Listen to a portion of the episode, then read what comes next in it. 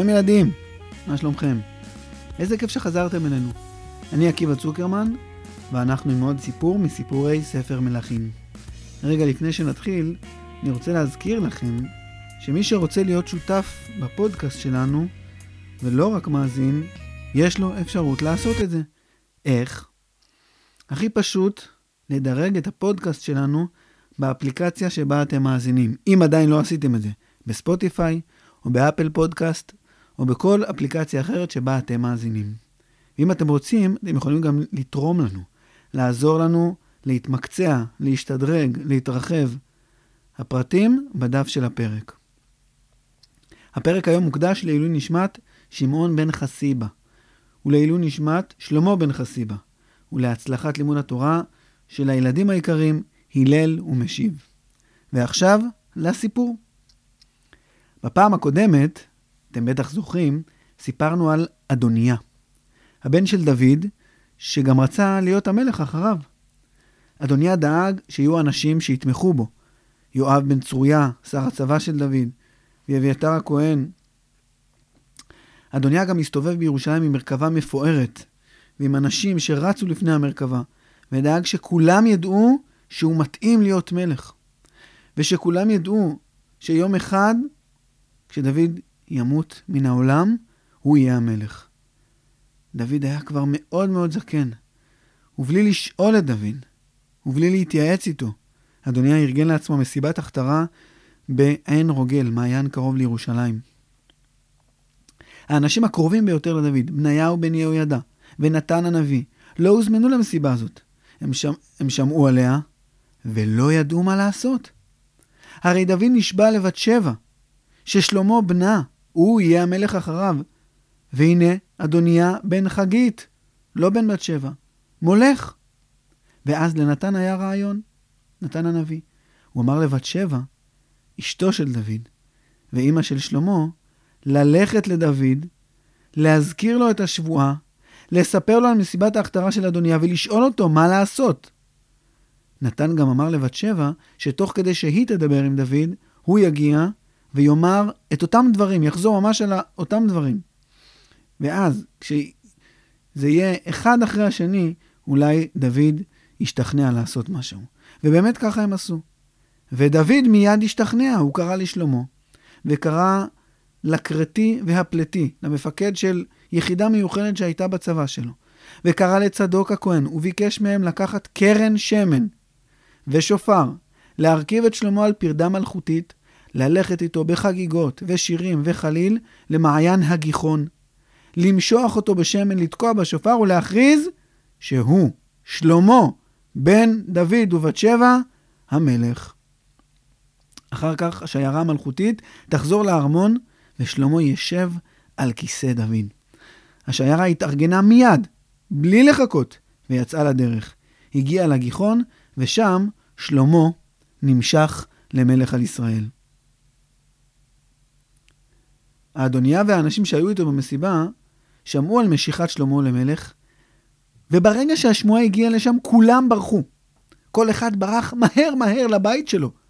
רק לאדוניה לא היה לאן לברוח, אז הוא הלך למשכן. הוא עלה על הסובב של המזבח, וחיבק את הקרן של המזבח, החזיק אותה חזק חזק. הכהנים שהיו שם שאלו אותו, היי, מה? מה אתה עושה פה? למה הבן של המלך מחזיק בקרנות המזבח? אדוניה לא ענה. הוא כולו, הוא התנשף מהריצה ופשוט החזיק בכל הכוח. הכהן אמר לו, אדוני, אדוניה. בטח כולם ככה קראו לו. אדוני, אדוניה. שם מצחיק כזה. אז גם הכהן אמר לו, אדוני, אדוניה, זה לא מתאים ככה. במשכן. זה לא מכבד את המזבח, אתה מוכן בבקשה לרדת? אם זה היה מישהו אחר, ולא אדוניה, שהיה איש מאוד מאוד חשוב, וגם הבן של דוד המלך, הכהנים היו מיד צועקים עליו ומורידים אותו בכוח. אבל אף אחד לא רצה להסתבך איתו. לא עם כל בן של המלך, ובמיוחד לא עם אדוניה, שהיה בעצמו אדם מאוד מאוד חשוב. הכהן שדיבר עם אדוניה התאפק לו להתעצבן. אה, סליחה, אדוני אדוניה, אתה מוכן בבקשה לרדת? אני לא ארד. עד ששלמה לא יישבע שהוא לא יעשה לי כלום. הכהנים התפלאו על התשובה הזאת. מה, למה ששלמה יעשה לך משהו? אתה מוכן בבקשה לרדת מכאן? לא שמעתם? אני לא עוזב את המזבח עד ששלמה לא יישבע שהוא לא יעשה לי כלום. שמעתם? אם אתם רוצים שאני ארד ואעזוב את קרנות המזבח, תדאגו בבקשה ששלמה יישבע. הכהן הבין שאין לו ברירה. הוא פשוט הלך לארמון המלך וביקש מהשומרים לפגוש את שלמה. סליחה, אדוני כהן, אין כניסה לארמון פה, זה ארמון המלך. אה, אדון שומר, אני כהן במשכן, ואדוניה בן דוד, אח של שלמה, ביקש ממני למסור לו הודעה, או אה, אה, ב, ב, בקשה חשובה מאוד. אתה מוכן בבקשה לבדוק את זה? רק רגע, חכה כאן, אני כבר בודק. השומר נכנס פנימה לתוך הארמון, וביקש לבדוק עם שלמה אם הוא רוצה להיפגש עם הכהן הזה. שלמה אמר, תכניסו אותו. הכהן נכנס לשלמה. שלמה בדיוק התיישב על כיסא דוד אביו, כיסא המלך. הכהן היה מופתע מאוד לראות אותו שם. הוא לא ידע איך לפנות אליו. להגיד לו, המלך? אם הוא לא באמת המלך, אסור לקרוא לאדם שהוא לא באמת המלך, אדוני המלך. אז הוא אמר לו, אדוני, אה, אה, אה, אדוני, כן, מה רצונך? שלמה הפסיק אותו. הכהן המשיך. אני אה, באתי עכשיו מהמשכן, וקרה לי שם משהו מוזר מאוד. אדוניה, בן דוד מלכנו, אח שלך, נכנס בריצה למשכן, והוא פשוט תפס את קרנות המזבח, אחת הקרנות, הוא לא מוכן לרדת משם, אני ביקשתי ממנו לרדת, והוא אמר שהוא מוכן רק אם אתה, אה, אדוני, אה, אה, כן, תמשיך בבקשה, שוב שלמה, הפסיק אותו, כי הוא לא ידע מה להגיד. רק אם אדוני יישבע לו שהוא לא יעשה לו שום דבר רע ולא יהרוג אותו. אני, אני מצטער, הכהן לא כל כך הבין את הבקשה, אז הוא אמר, אני מצטער שאני אומר את זה, אם זה שטויות, אבל, אבל זה מה שאדוניה אמר לי וביקש ביקש ממני שאני אגיד לך. מה אתה אומר? שלמה אמר. ככה הוא אמר? יפה, יפה. שלמה חשב רגע. אתה יודע מה? לך, תגיד לו שאני מוכן להישבע, אבל יש לי תנאי. תגיד לאדוניה שאני מוכן להישבע, שאני לא אגע בשערות ראשו, לא אעשה לו שום דבר רע, אם הוא יצטרף אליי לצבא, אם הוא יהיה נאמן למלכותי. אבל אם הוא יחתור תחתיי, אני לא אהסס. אני לא אהסס ואני אפגע בו. עכשיו, אדון כהן, חכה רגע לפני שאתה חוזר אליו. אני רוצה שתלך יחד עם חייל חמוש שילווה אותך, ותגיד לאדוניה שיבוא אליי, מקרנות המזבח, שיגיע מיד אליי. אחד משומרי הראש של שלמה הצטרף לכהן, הם הלכו יחד למשכן, ואז הכהן ראה את אדוניה בדיוק באותו מצב, על הסובב של המזבח, מחבק את אחת הקרנות, ואמר לו, טוב, אדוניה, אתה מוכן לרדת בבקשה? שלמה אמר שאם תצטרף אליו לצבא ותהיה חייל נאמן, הוא לא יעשה לך כלום. אבל אם תחתור תחתיו, אני, אני, הוא, אני, אתה יודע מה, הוא ביקש שתלך אליו עכשיו, הוא יגיד לך בדיוק הכל. יחד עם החייל הזה שנמצא כאן. אדוניה ירד מקרנות המזבח, נעמד לצד החייל והתחיל ללכת לכיוון הארמון. הם הלכו, זה היה מרחק לא גדול. אדוניה הרגיש שהרגליים שלו מאוד מאוד כבדות. הוא הבין שהוא הולך לראות את שלמה יושב על כיסא המלך. וזה היה לו קשה. זה ציער אותו ותסכל אותו, וגרם לו לקנאה. הלא הוא רצה לשבת על הכיסא הזה וחשב שזה, שהוא מצליח לעשות את זה. הוא התקדם בצעדים שקטים וכבדים, הגיע לארמון ונכנס לשלמה. כשהוא נכנס לחדר שבו היה כיסא המלך, שעליו ישב שלמה, אדוניה השתחווה מלוא קומתו ארצה. הגרון שלו היה חנוק. הוא בקושי הצליח להגיד את המילים, אדוני, אדוני המלך. שלמה שמע את המילים האלה, וזה הספיק לו. אדוניה הבין, הבין טוב מאוד, בלי שנאמרו יותר מדי מילים והסברים, ששלמה הוא המלך, ושבידו הכוח, ושהוא צריך לשמור על נאמנות, ושאם הוא לא ישמור על נאמנות, הוא הבין מה יקרה. שלמה אמר לו, לך לביתך. אדוניה קם ויצא מהארמון בהרגשה נוראית. יום למחרת, דוד, אבא של אדוניה, אבא של שלמה, לא הרגיש טוב. אמרנו כבר וסיפרנו שהוא היה מאוד מאוד זקן, הוא בקושי זז. אבל הוא דיבר לעניין, הוא דיבר בצלילות מלאה עם כל מי שהיה איתו. הוא ביקש מאבישג שתקרא אליו לחדר את שלמה. שלמה הגיע, דוד ביקש מאבישג לצאת החוצה, וככה דוד ושלמה, ביחידות, ישבו ודיברו. דוד ושלמה ישבו ודיברו. שלמה בני, ככה דוד אמר לו. אני מתקרב ליומי האחרון. אני רוצה להגיד לך דברים מאוד מאוד חשובים. אני רוצה לצוות אותך לפני מותי. הדבר החשוב ביותר שאני רוצה להגיד לך הוא ללכת בדרך השם, לשמור את המצוות, את כל העדות והחוקים, המצוות והמשפטים שכתובים בספר התורה שלנו, ספר תורת משה. רק ככה תוכל להצליח. רק ככה מלכותך תוכל להיות מלכות שלמה ומצליחה. אתם יודעים, הילדים שמאזינים לי עכשיו, שאני בדרך כלל לא מקריא את הפסוקים בפודקאסט, אלא אני קורא אותם בעצמי לפני שאני מספר לכם, ואחרי זה מספר לכם במילים שלי שמתאימות לסיפור, את הסיפור של מה שכתוב בפסוקים של ספרי התנ"ך. אבל הדברים שדוד אמר לשלמה כתובים בצורה כל כך יפה, גם אם היא לא הכי מובנת, גם אם לא תבינו כל מילה. אני רוצה לקרוא אותם. ושמרת את משמרת אדוני אלוהיך, ללכת בדרכיו, לשמור חוקותיו, מצוות, מצוותיו ומשפטיו ואדבותיו, ככתוב בתורת משה. למען תשכיל את כל אשר תעשה ואת כל אשר תפנה שם. למען יקים השם את דברו אשר דיבר עלי לאמור.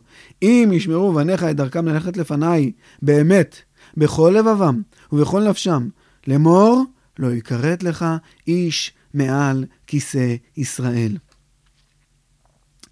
וזאת המשמעות של מה שדוד אמר לשלמה.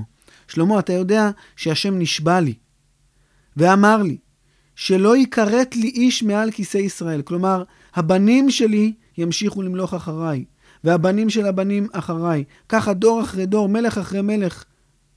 אבל השם גם אמר, אם ישמרו בניך את בריתי. כלומר, שזה יקרה, שבאמת מלכות דוד תמשיך בן אחרי בן אחרי בן אחרי בן, רק אם הם ישמרו את מצוות התורה. אם תשמור את מצוות התורה, הממלכה תצליח, השם יקים את דברו, את השבועה, המלכות תמשיך, הבן שלי ימלוך אחריי, והבן שלו ימלוך אחריו, וכן הלאה וכן הלאה. שלמה התרגש מאוד מהדברים של דוד, הוא הרגיש אחריות כבדה. הוא מלך ישראל. שמירת המצוות בעם ישראל, הדרך שבה ילך עם ישראל, לימוד התורה. ההליכה בדרך השם היא תלויה בו. הוא הסתכל על אבא שלו הזקן, שוכב במיטה, כוחותיו דלים. אדם שעשה כל כך הרבה למען עם ישראל. דוד המלך שביסס את ממלכת ישראל, הפך אותה לממלכה חזקה, ועכשיו הוא הולך לעזוב את העולם להוריש לו, לשלמה, את הממלכה הזאת. ושלמה צריך להמשיך בדרך שבה הלך אבא שלו, דוד. שלמה הרגיש שהוא מאוד מאוד רוצה להצליח בזה. הוא המשיך להקשיב לאבא שלו בשקט, ואבא שלו, דוד המלך, המשיך לדבר ואמר, שלמה, אני רוצה להגיד לך עוד משהו. אתה גדלת פה בארמון. אתה מכיר את האנשים, אתה מכיר את הסיפורים. אתה מכיר טוב מאוד את יואב בן צרויה. וגם אתה יודע מה הוא עשה לי.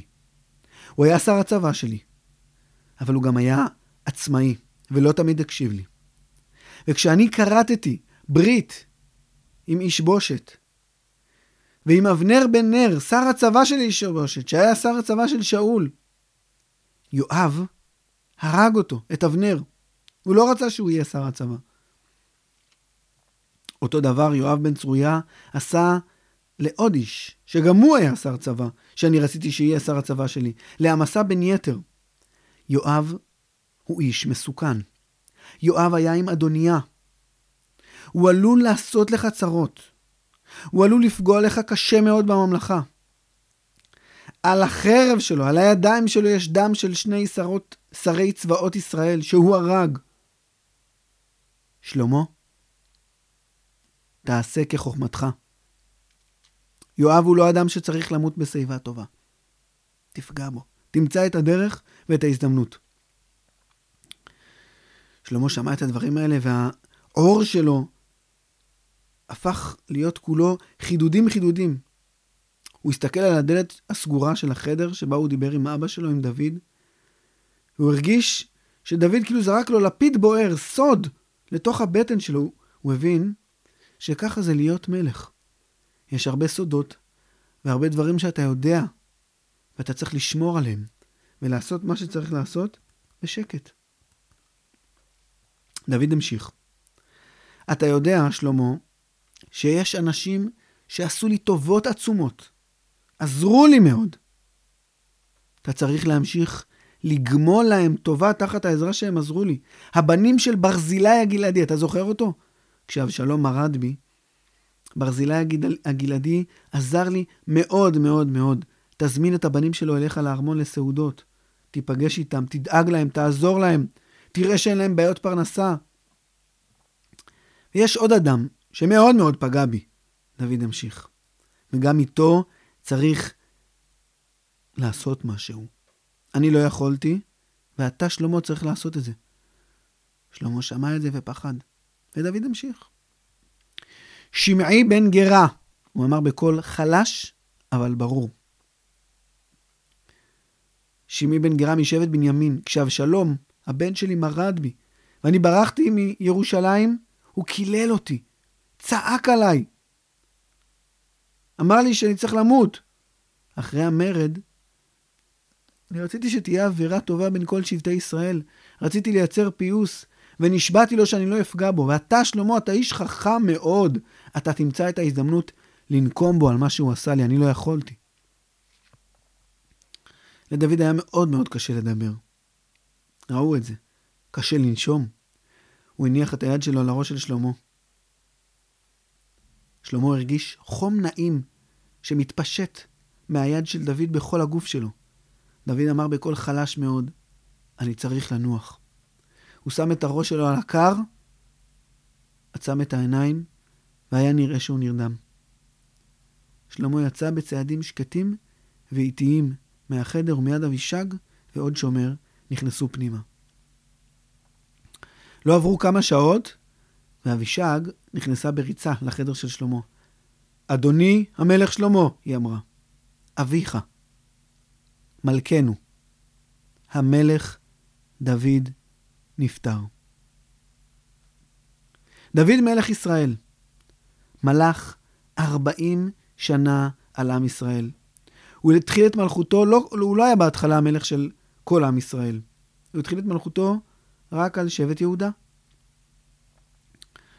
אחרי שהצבא הישראלי הובס לפני הפלישתים, הייתה תקופה קשה מאוד.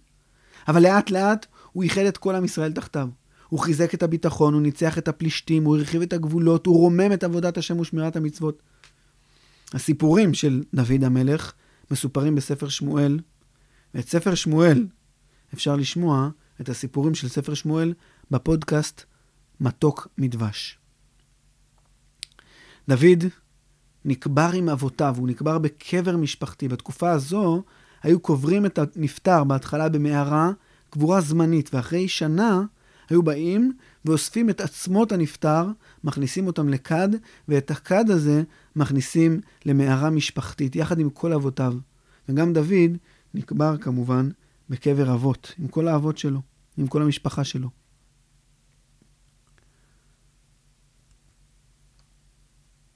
יום אחד אחרי שדוד כבר נפטר ולא היה, בת... לא היה בשטח, לא היה כבר. בת שבע ישבה בביתה, ופתאום דפיקות בדלת. שומר הראש שלה הייתה אימא של המלך, אז היה לה שומר ראש, הוא פתח את הדלת, ובפתח עמד אדוניה בן חגית. אתם זוכרים אותו?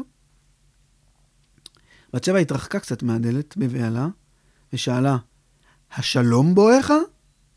שלום, שלום, אל תדאגי. אני רק רוצה לבקש ממך בקשה קטנה, בת שבע. אולי את מוכנה. שלום בואך? בוא תיכנס, אין שום בעיה. אתה יכול לשבת. בת שבע, לא באתי לבקש שתייה וכיבוד, אני רוצה לדבר. אני רוצה שתבטיחי לי שתמלאי את הבקשה שאני הולך לבקש ממך. בת שבע הייתה סקרנית מאוד ואמרה לו, אין בעיה, תגיד כבר, נו. בת שבע, אדוני אמר, אני רוצה שתבקשי גם משלמה שלא יסרב לבקשה שלי, שגם הוא יבטיח שהוא יקיים את מה שאני הולך לבקש. טוב, אדוניה, בת שבע אמרה לו, אתה יודע שאני לא מחליטה בשביל שלמה. תגיד כבר, מה אתה רוצה? טוב, אז ככה.